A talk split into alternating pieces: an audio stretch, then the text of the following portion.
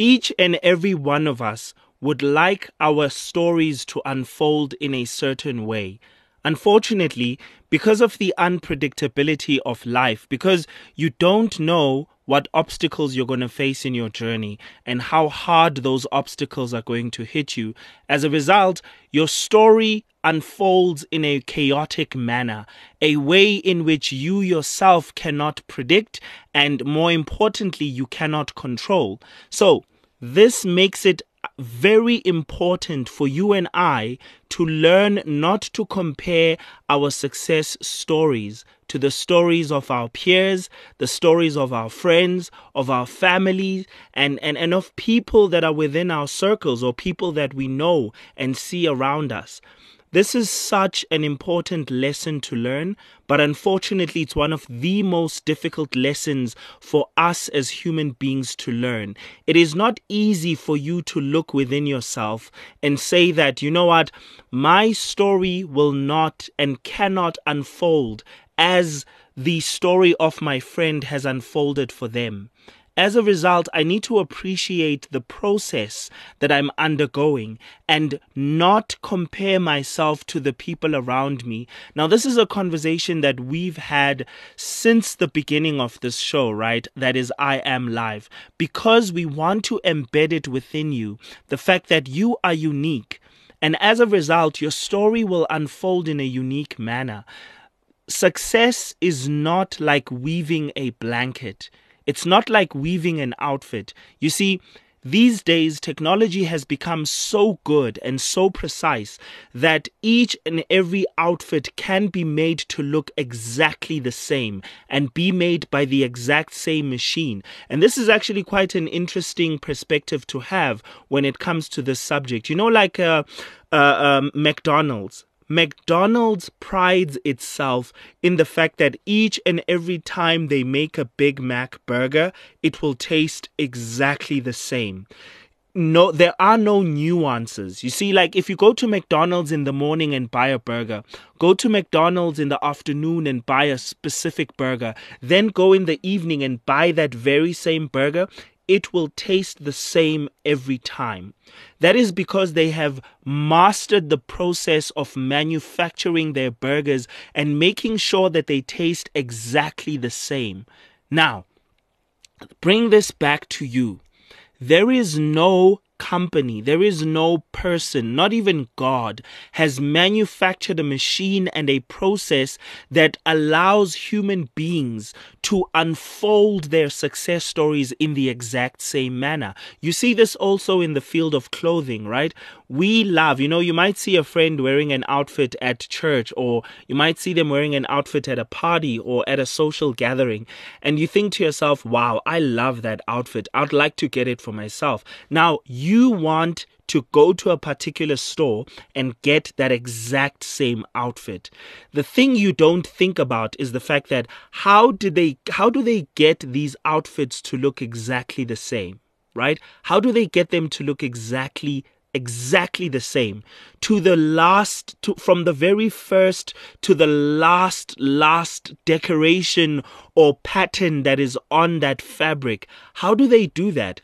It is years and years of ingenuity years of of, of mastering their manufacturing process to a point of being able to you know, just open up factory, produce a hundred shirts or a hundred dresses or a hundred suits and make sure that each and every one of them look exactly the same. In fact, if they don't have the exact same outcome, you know, from whatever input they might have put in, those clothes sell for cheaper. So the value of those clothes is in them looking exactly the same. You can go to a Levi store, you can go to a Louis Vuitton Store, you can go to a McDonald's, you can go to a, uh, a, a RocoMamas, you can go to wherever. But now there are those stores, right? And you have to ask yourself, what kind of product do you want to be? What kind of outcome do you want to have? You get those tailor made outfits. You know, um, if I were to go to a, a, a general store, a general clothing store, and buy myself a suit, that suit is designed to fit the average person who is plus minus my size. But if I go to a, a, a tailor, a person who makes suits that fit specific people, that suit is tailored to me specifically. It is it is woven, it is prepared for me so that it fits and sits on my body. Why? Because I went and did measurements um, and I went and selected the type of fabric that I want to be used on that suit. It's likely that that suit will never be worn by anyone else. And you, you'll notice that with tailor made things, they tend to be more expensive than things that you just go and find that are already made to fit numerous people, right? And that's the thing. Um, the same with gourmet food. Like, I, I actually don't think the exact same argument can be made. I think the more gourmet the food, perhaps there are nuances in how it tastes, but generally in the food industry, they try to keep food the same. Not necessarily any uniqueness, unless, of course, you're going to one of those restaurants where you can actually um, um, um, you know pick out which ingredients you want how much cheese do you want and etc etc then you get a bit of nuance. I mean you can do that at a RocoMamas where you can choose what your burger has and what it doesn't. So what i want to get to is this. The point i'm trying to make is this. The more mass produced something is the more a company prefers it to uh, to to for all of its products to be exactly the same. And as a result they keep the manufacturing process the same. The manufacturing process must be in such a way that every input that they put in will always produce the exact same outcome. Unfortunately, we human beings are not like that. There are no factories that are built and designed to make sure that whatever if you and your friend put in this amount of effort, then the outcome will be exactly the same. We are not like that. Our success stories are completely different vastly different. And we need to learn to appreciate that, right? Your story is and will always be be unique. There is no one who will ever um, um, um, come and be born and try to live out a life that's exactly like yours. Um, or even if you actually went out and tried to um, rehearse and practice and, and do everything that Michael Jordan did, you will not be a Michael Jordan. There are so many things in your life, so many people and characters, there's so many challenges in the area that you live in that your story will just not unfold in the exact same way. And here's the important thing, right? There are nuances to you as an individual.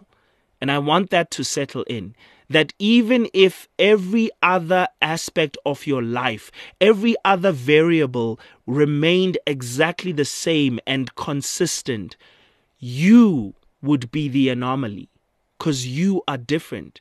Because some people operate better in the morning, some people, believe it or not, operate better in the afternoon, and others operate better and more efficiently in the evenings. So you need to ask yourself what kind of person are you? And you need to know yourself. And once you've gotten to that point of knowing yourself, you need to then accept that this is the kind of person I am. And I'm going to make the best, uh, I'm going to I'm going to put in the, the best effort that I can to optimize the outcome, to get to the place of me being successful as fast as possible.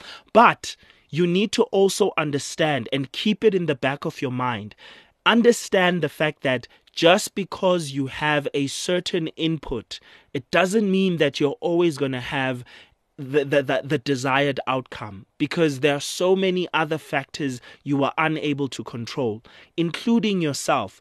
You didn't choose to be born with certain inclinations and certain nuances and certain preferences, right? You didn't choose that. That's just who you are. And I think it's an expression, these differences in us are an expression of just how much God loves to see diversity in us as individuals. Because you are a unique individual. And this is what I want you to take from this uh, uh, discussion tonight, right? You are a unique individual. You have certain nuances about you that you will not find in anyone else. You have certain preferences that you will not find in anyone else. And that's very important to both acknowledge and accept that there are certain aspects and certain uh, variables, there are certain obstacles that are unique to your story. Other people may try to accomplish and succeed in the way that you have, but they never will because they cannot really take every aspect of your life and copy and paste that onto onto their life. You know as we say uh, control c control v. You can't control control c control v every aspect of someone else's life because your your your your siblings are unique. Your mom is unique. Your your the place where you come from how difficult of a childhood you had or how easy of a childhood you might have had those things are unique to your story. So do not try to compare your story to someone else's and I emphasize this so much primarily because this is something we do and we don't do it premeditatively right? This is something that tends to just happen. You know, you're scrolling through Instagram and then you come across a picture of a friend of yours who just bought a car or a friend of yours who just got married or just had children. And you're looking at them and you're like, why aren't I getting to this point in my life? It's taking so long and I'm getting so tired. I need to start seeing some kind of progress in my life. And this is where I want to give you this advice.